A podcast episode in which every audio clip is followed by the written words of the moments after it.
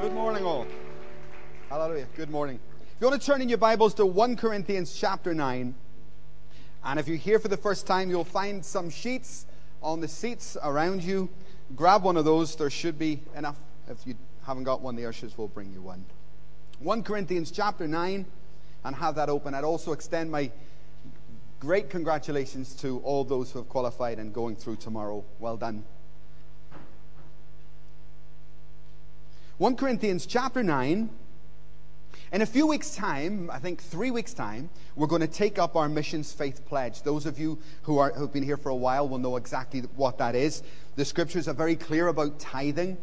We're intended by God to bring 10% of our income to the church each week, to the local church, the church you attend. But after that, there are offerings sacrificial offerings and free will offerings. And we can give them to different things that we feel led to. And after that, there's faith pledges, and that's where things really start to move financially in your life. We'll be taking the next pledge up in about three weeks' time. So I just want to begin to prepare for that. It's something that needs preparation. So I think it's, yeah, not next week or the week after, but the week after that. We'll put the forms out next week, but you can start preparing for it now. I've entitled today's message, Running the Race, and with a little, uh, um, we're going to allude towards finances as we do go through this. 1 Corinthians chapter 9 and verse 24. It says this Do you not know that in a race all the runners run, but only one gets the prize? Run in such a way as to get the prize. Everyone who competes in the games goes into strict training. They do it to get a crown that will not last, but we do it to get a crown that will last forever. Therefore, do not, uh, therefore, I do not run like a man running aimlessly. I do not fight like a man beating the air. No, I beat my body and I make it my slave, that after I have, I have preached to others, I myself may not be disqualified from the prize. And if you turn to Hebrews chapter 11, Hebrews chapter 12, sorry, Hebrews chapter 12 and verse 1 and 2. I'll just read those first few verses. Hebrews chapter 12 and verses 1 and 2. Therefore, since we are surrounded by such a great cloud of witnesses, let us throw off everything that hinders and the sin that so easily entangles us. And let us run with perseverance the race marked out before us. I want to talk about the fact, and you may not have been aware of this yet in your life. You have got a race specifically marked out for you in life by God. If you go through some of the other epistles, you will find that particularly the Apostle Paul talks about his race in, on, on many different occasions. And the first thing he says is that it's personal. He calls it my race. And he saw life as if God had set before him a personally chosen path.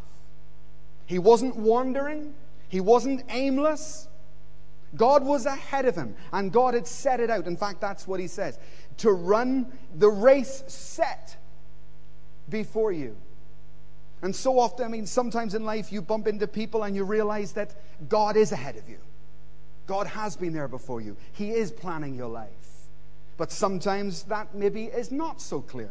So, number one, Paul calls the race of life personal. God determines the times and the places in which we live. He says it's a race that's been set out. Now, listen carefully. Do you know what that means? It means that God knows you, He knew you before you were born. He knows your nature, He knows your character, He knows your strengths, and He knows your weaknesses. And it means this that He will set out your life in such a way that you're going to have hurdles to get over. It's like getting a personal trainer, you know? If you want to go and lose some weight or get fit, the first thing that trainer will do is he will look at you and he will make an assessment of you, and then he will set you a series of problems, hurdles. It's resistance that causes, you know, our muscles to grow, right? And it's the same with God. Paul saw his life like that. When a problem came, he saw this is something God has set before me, something God has permitted in my life. In fact, I often think of leaders that way. You could imagine Jonah. I've mentioned this before. Jonah had one big problem he had a cold heart, remember? He didn't care about people, not one jot. So, who does God choose to go to Nineveh? What did God set before the man with a cold heart? 120,000 people. Because that was a hurdle that he had to get over. And through the process of following the race set before him, actually, Jonah didn't change, right? At least by the end of the book, we see no change. And so the problems and the hurdles of life, you can look at them and say, Praise God. If you take this, if you believe the scripture, you can look at them and say, God is ahead of me. So Paul saw his race as, as, as personal, as something God had laid out and set before him. And lastly, he saw it as something of great reward. He said, I have run the race, I have fought for the, for the prize that is ahead of me. Amen. That's really quite a way to see life. But in Hebrews, you see a slightly different perspective on it. In Hebrews chapter 12, verse 1, Therefore, since we are surrounded by such a great cloud of witnesses, let us throw off everything that hinders and the sin. I think it's only two or three times in Scripture that that word for sin is used. This is the singular word for sin. Okay? It's mostly plural in nearly all places. I think it's three times that the singular word for sin is used. And this is one of them. What it means, and what, well, what it means to me, I think, is that every Christian has got a sin that they fight. And if they overcome that sin, they're free.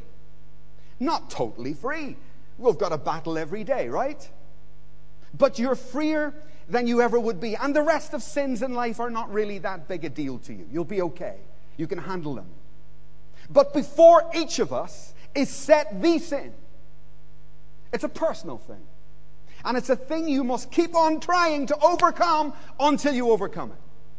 And then the rest of the sins in life, yes, they will be there, but you'll be able to cope with them. You'll be so much stronger. Now, that the sin, that singular sin, may well raise its ugly head again and again in your life, but there it is. It's a hurdle, it's a chosen obstacle put before you. And it explains a lot, you know, when you see the scriptures that way, doesn't it? You see so many Christians who are free and moving in healing or deliverance or miracles or prosperity. You ask yourself, well, how did you get free? Ah, I overcame the sin. And after that, to be honest, the rest of these things in life are so much easier. Now, it may change, that single thing may change as you go through life, but there it is. It's, it's really, it draws us into freedom. Okay? Now, I know some of us, I'm going to look at, at clearing the junk out of our lives. I know, Pastor Tom, I believe you did that a few weeks back. But it's something we need to come back to again and again. John and Isabel just cleared out their loft. Amen. Now, if you know me well, you'll know that I can't tolerate junk. I hate junk, you know, and I keep on clearing it out. I don't believe in spring cleaning, you see. If you do a spring clean, you may think that's a great thing. But let me tell you, spring cleaning doesn't work. And do you know why? because it'll all be back by next week. Amen?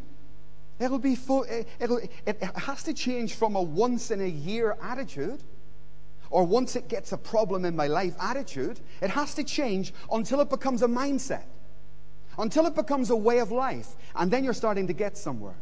When no junk, no excess, will be tolerated. Hebrews chapter 12, verse 1. Therefore, clear off everything that entangles you. Get rid of all the junk, anything and everything that's in your life. That's emotionally, physically, spiritually.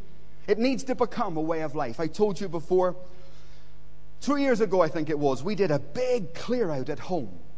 And I had to throw out a lot of good stuff because it was in my way. Good stuff doesn't mean it's the best stuff. And if I've got loads of good stuff, you know, when I, on my deathbed, I might look back and think, wasn't that good? Sorry I kept it. I wonder what God would have had for me if I'd made a little bit of space. And a couple of years ago, I did a really severe clear out. And I remember bringing Jeanette into my office and I said, Look, everything concerning the past is gone. And every single thing in my office concerns the future now. And I can't tell you how good that feels. And what's more, guess what? Look, I've got space. There's actually space. I never would have believed I would have had space there. But it, it was costly. I had to throw some things out, some things that were dear to me, some things that were good. They're just not that good when you get them into perspective. So the junk in our lives, it can be physical, it can be emotional, all sorts of things. But I warn you, please listen. Clear out everything that will stop you progressing in life. Clear out the junk. Right? It's not just a personal bent of mine. It's right there in your Bible. Get rid of everything that will slow you down. You know, people who cannot clear out physical junk very often maybe struggle to clear out emotional junk or spiritual junk or things that you pick up in life. You need to, to get into the habit of that and make it, you know, your way of living. And if you can't do that, I've, I've given you a couple of effects it will have in your life. Number one, you're going to be slower. Baggage in life, excess baggage, is going to slow you down. It's going to be a burden to you in a way that it shouldn't be. You're going to be unable to move on. But the worst one is that you can't receive. If my life is full of stuff, I can't receive anything new. And then maybe we complain because we don't understand. We've, we've blocked God out, we've clogged Him out. People who can't clear out junk are slower and they're definitely ineffective. Ineffective in relationships, and building relationships, because you come near some people and you sense there's a whole heap of stuff they're carrying with them. And that's very off putting. And effective in careers, and effective in life, and definitely for ministry. You cannot hope to move in ministry at any speed right? If you're going to carry things with you, I think it's impossible. I remember Donnelly, bless him. I really appreciated him. I said something about someone one day, just in the pastor's meeting. And Donnelly picked me up wrong, you know.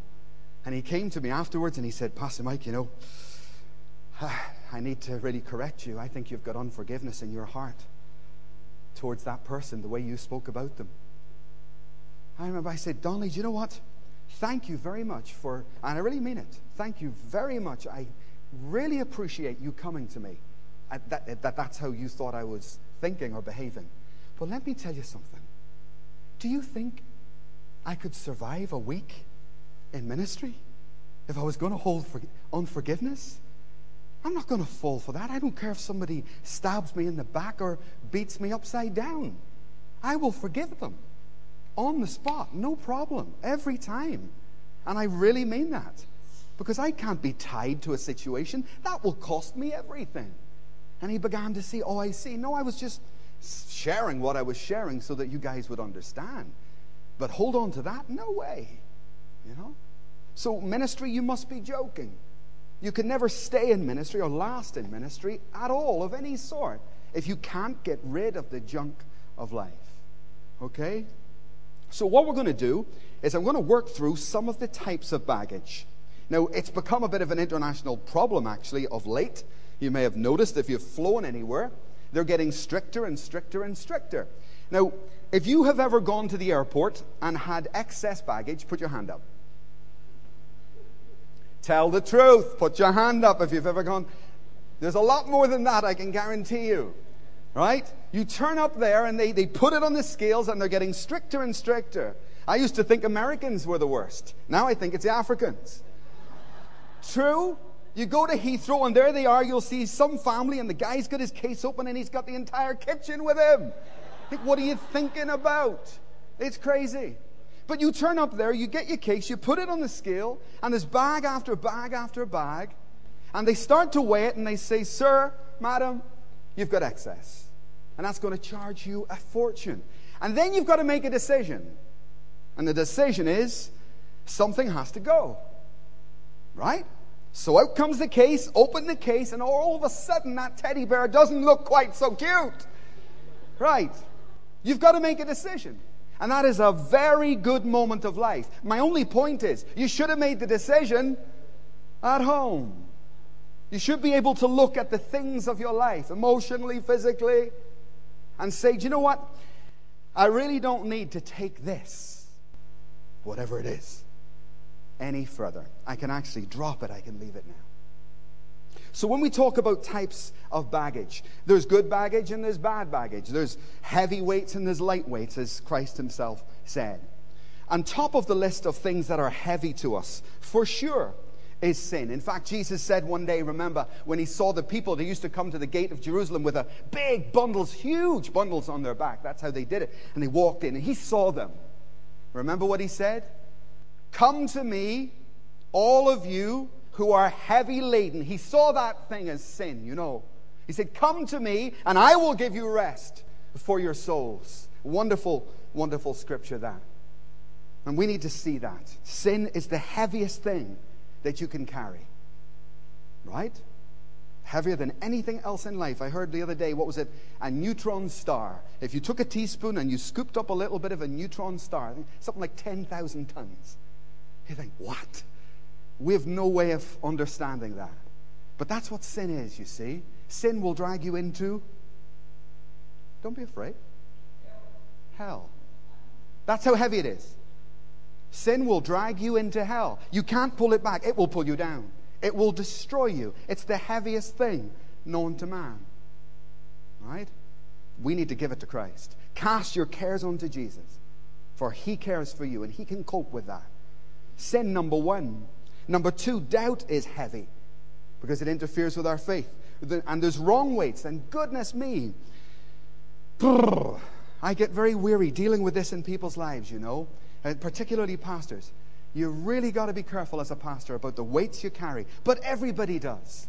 The wrong weights in life. Wrong weights will kill you, they'll destroy you. Listen to me. you got to decide what you're going to carry in life.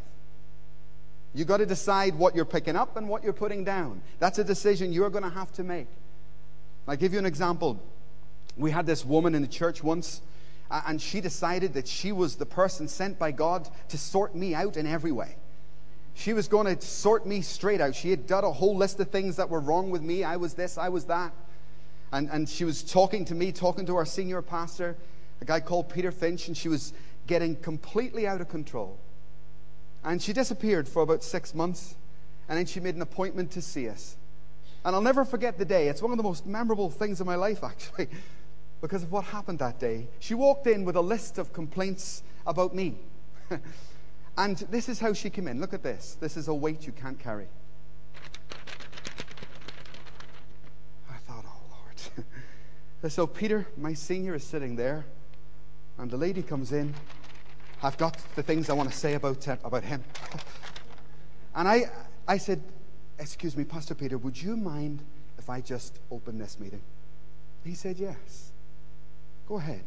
I said, See that list? Could I have it? She said, Yes. And I took it off her and I put it in the right place. I gave it to my boss. And I said to her, You see him? God has appointed him to correct me, not you. Not you. And there's a thing called the anointing, right? Now, if you start dabbling in things that are none of your concern, that'll kill you. That's going to destroy you. You're out of the realm of your authority. That's why there's a church. So you need to let that thing go. Take that weight that is destroying you and give it to Him. And to my shock, she did. In fact, she interrupted me and she said, You're right. You're right. For six months, my life has fallen apart. I said, Well, this is why. You're out of order. You can't carry that. You see, she had backslidden.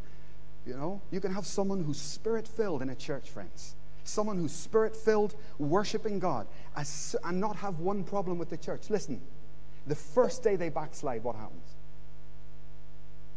There's a problem with the church. I've got this problem, that problem. As soon as they backslide, the devil heaps weights on them. Why? To distract them from the very weight they should try and deal with, and that's themselves. Amen. Do you hear what I'm saying? You need to decide what weights you're going to carry. You need to be very particular about that, very choosy about that. John and Gordon actually came to me many months ago and, and, and said there was a prayer meeting in town. It's some group or something organizing it. Would we be part of it? And I said, No, I, I can't, Gordon. I, I've got my own prayer. We've got our own church. We've got our own cover, you see? And so I need to exist under that. That's where my safety is. But they were saying, Well, we're going to do it. And I said, Amen. God bless you. I, I hope it works. But have you any idea the number of people who knock our door and say, I've got a good idea for you? well, I've got a good idea for you.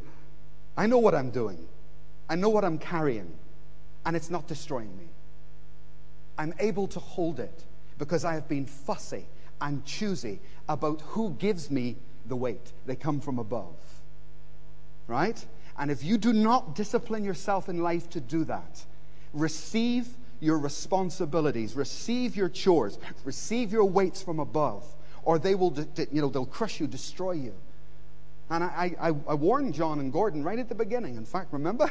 I said, You see, if you guys get involved in a, in an, a, a para church organization and a prayer meeting, they'll end up dumping that on you. They'll end up giving you that. And you'll have to take it. And you need to decide now. And they were saying, You know, it'll be okay. It took four months. And the two leaders gave it to John and Gordon and left, you know. It's exactly what I mean. It's, I mean it, this happens all the time. So you need to be very choosy in life about the weights that you take on because they, they'll destroy you. You won't be free to run in the freedom. The things that God gives me, I can carry. Hallelujah. I'm able to carry. I can cope with them. I can pass them to those that can carry them. But you can soon tell if you've picked up something that should not be in your mind, in your heart, in your life, in your spirit, it starts to destroy you you start to fall apart. So today is a good day for a little bit of unpacking. Amen. A little bit of reassessment.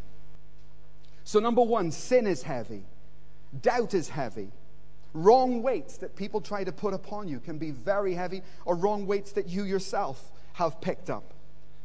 Unforgiveness, how heavy is that? Excuse me. You know the story? There's two men and they're walking down a, a, a parallel country lane and they're quite happy. They've got empty backpacks on and off they go. Everything's good. But all of a sudden, each of them come to a rock. And they both bend down and pick up the rock. Whew. And the first man thinks, I don't need it. but the second man thinks, don't want to throw anything out, do I? I think I'll, I'll, just, I'll just keep it. And off they go. Oh, there's another one first man has developed that habit. I don't think I need this. But the second man is the way he, he I think I'll just keep it. And on they go. And eventually it's, come on. Now, you, you go on ahead. Something's slowing you down. And some people, it's just, it's the way we are sometimes. We just don't know that you don't have to keep that thing. You can put that thing down. You don't have to carry it. Now, I was interfered with when I was a child sexually, when I was in school. And I, I made a decision, even as a child, I made a decision that that wasn't going to affect me. I mean, it, was, it was my own choice. And I've lost count of the number of people that they presume because this thing happened to you, you're destroyed. Your life is over. Oh, come and sit down. Let's pray for you. No, I'll pray for you, actually. I made, it, I made it, even as a child, I made a choice. I do not need to let this thing bother me, right? I don't need to do it.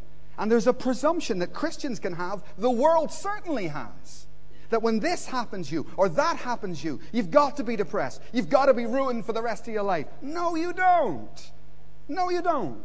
It's a choice. It's a weight that I, I say, you know what? I choose not to carry. I'm going to keep my backpack with just in it what God wants in it. Not going to have it. And you've got those choices too. You know, this, this is a true story. There was a mountain climber, a very wealthy man, who wanted, he wanted to go on a training course to climb Everest or Kilimanjaro or something. And he went on the course, and, and the trainer was teaching him everything he had to do to get up that mountain. And they went through all the stuff, but because he was a wealthy man and he was used to all the comforts of life, his backpacks were like five times as big as everybody else's. He wanted this, he wanted that. And the trainer was saying, you know what, pal, you're crazy. You think you're taking that lot up the mountain? You can't do it. Leave it. But he thought he knew better. And he went up the mountain. he never came down. It's a sad thing. They found him, and they found his rucksack where the animals had torn it open, and all the stuff blowing all over the place. Couldn't let it go, couldn't leave it behind, and it ended up costing him everything. And when you're lying on the side of a mountain, it just doesn't look that good anymore, does it? It really doesn't. He would have been better clearing it out earlier, and that's what today is about getting the junk out of our lives. What is heavy? Sin is heavy. It's so heavy you have to give it to Christ. No one else can deal with it. You can't deal with it. Doubt is heavy. Wrong weights are heavy. Unforgiveness is heavy. Disobedience is heavy. There's nothing worse than that. If you get out of sorts with your oversight or whatever, that's a terrible thing. I hate that. I always go the extra mile on that one. Circumstances that are beyond your control in life are heavy. Some people, again, just can't seem to tell the difference between what they can control and what they can't. You know? Life's like that. My grandmother was a very wise woman. I remember our next door neighbor, two doors up, was shot dead in the doorway. He was a good guy. His name was John. He used to babysit us sometimes when we were kids. One of my sisters came running into the house screaming, What? John's been shot. John's been shot. And we go out, and there he was. He was dead. In fact, his father came in, and his father dropped dead on the spot of a heart attack when he saw his son. And we had both dead bodies there. And I remember my mother going into just complete and utter panic. But I remember my grandmother completely calm, completely still, and being a voice of, of, of real calmness in that tragedy of a situation. And you know what she was saying? There's nothing we can do. He's dead. It's now a circumstance that's beyond our control. And she was a much older woman. She was in her 80s. And she had learned, you know what? There's no point in getting all stressed out about something once it's done. It's done. And she had an acceptance within her that the rest of us just didn't have. She was able to put down her need for control of that very tragic situation. Circumstances beyond your control are too heavy and pointless in trying to take. Now, on the light side, and this is something good, Jesus says, My yoke is easy and my burden. So we do have a burden from God. He calls it that. My yoke is easy and my burden is light. And I'll tell you what's light. Listen, the cross is light. I say, no, it can't be light. The cross is terrible. The cross light. Do you know what the cross is lighter than? Sin. There's nothing as heavy as sin. And the cross of Christ, to follow Him, to obey Him, is lighter than sin. That's what it's lighter than. Do you know what's light? Faith. And operating in faith. Walking in your calling. That's a lovely thing. That's a light thing. It's light to have a forgiving spirit. It's light to be submissive and to have a degree of acceptance about the things of life. And age can do that to you if nothing else does.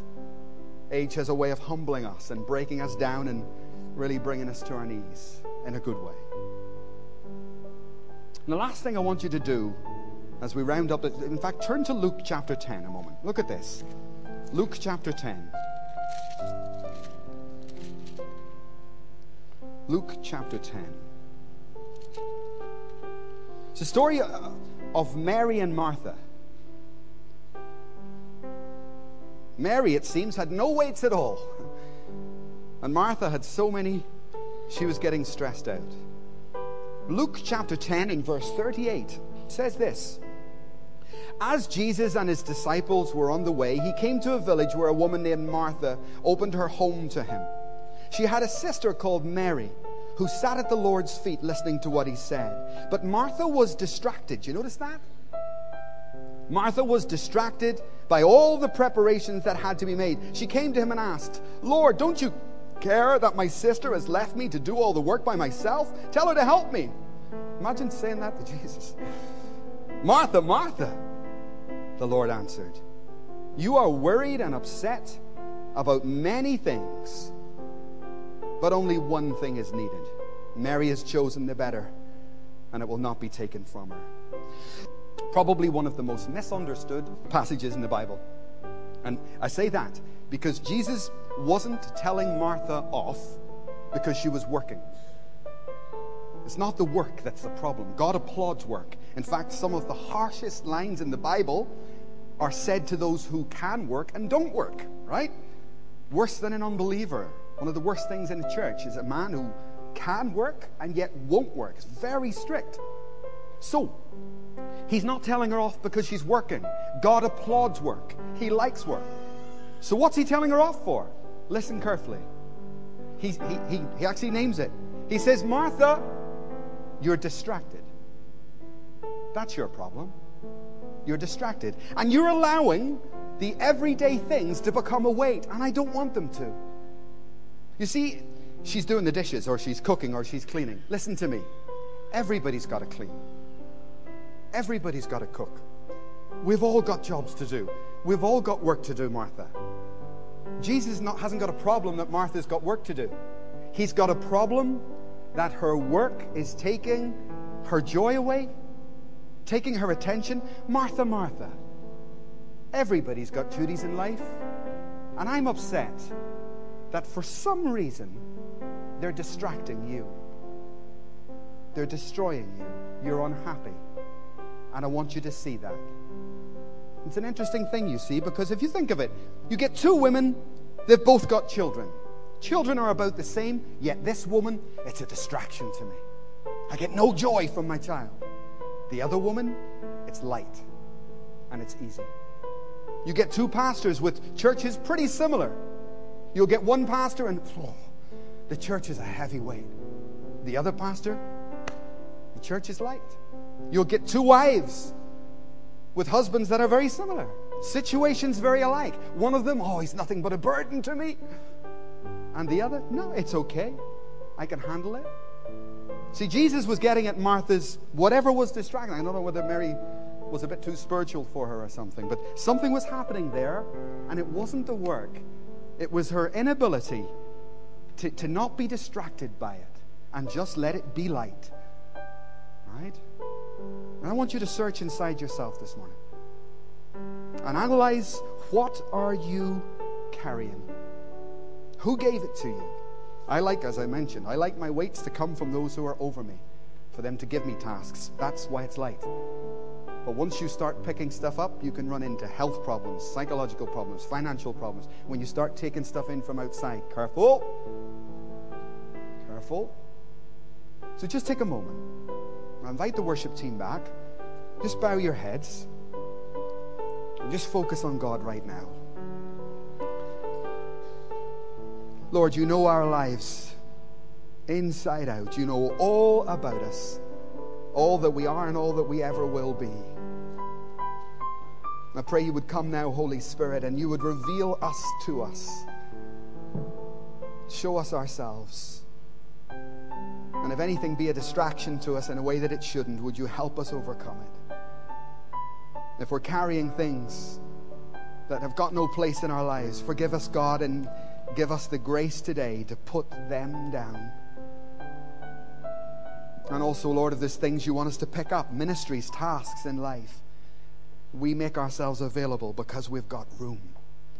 We've got space as we clear out. I'm just going to give you a moment to talk to God about your weights, your burdens in life, good and bad, necessary and unnecessary.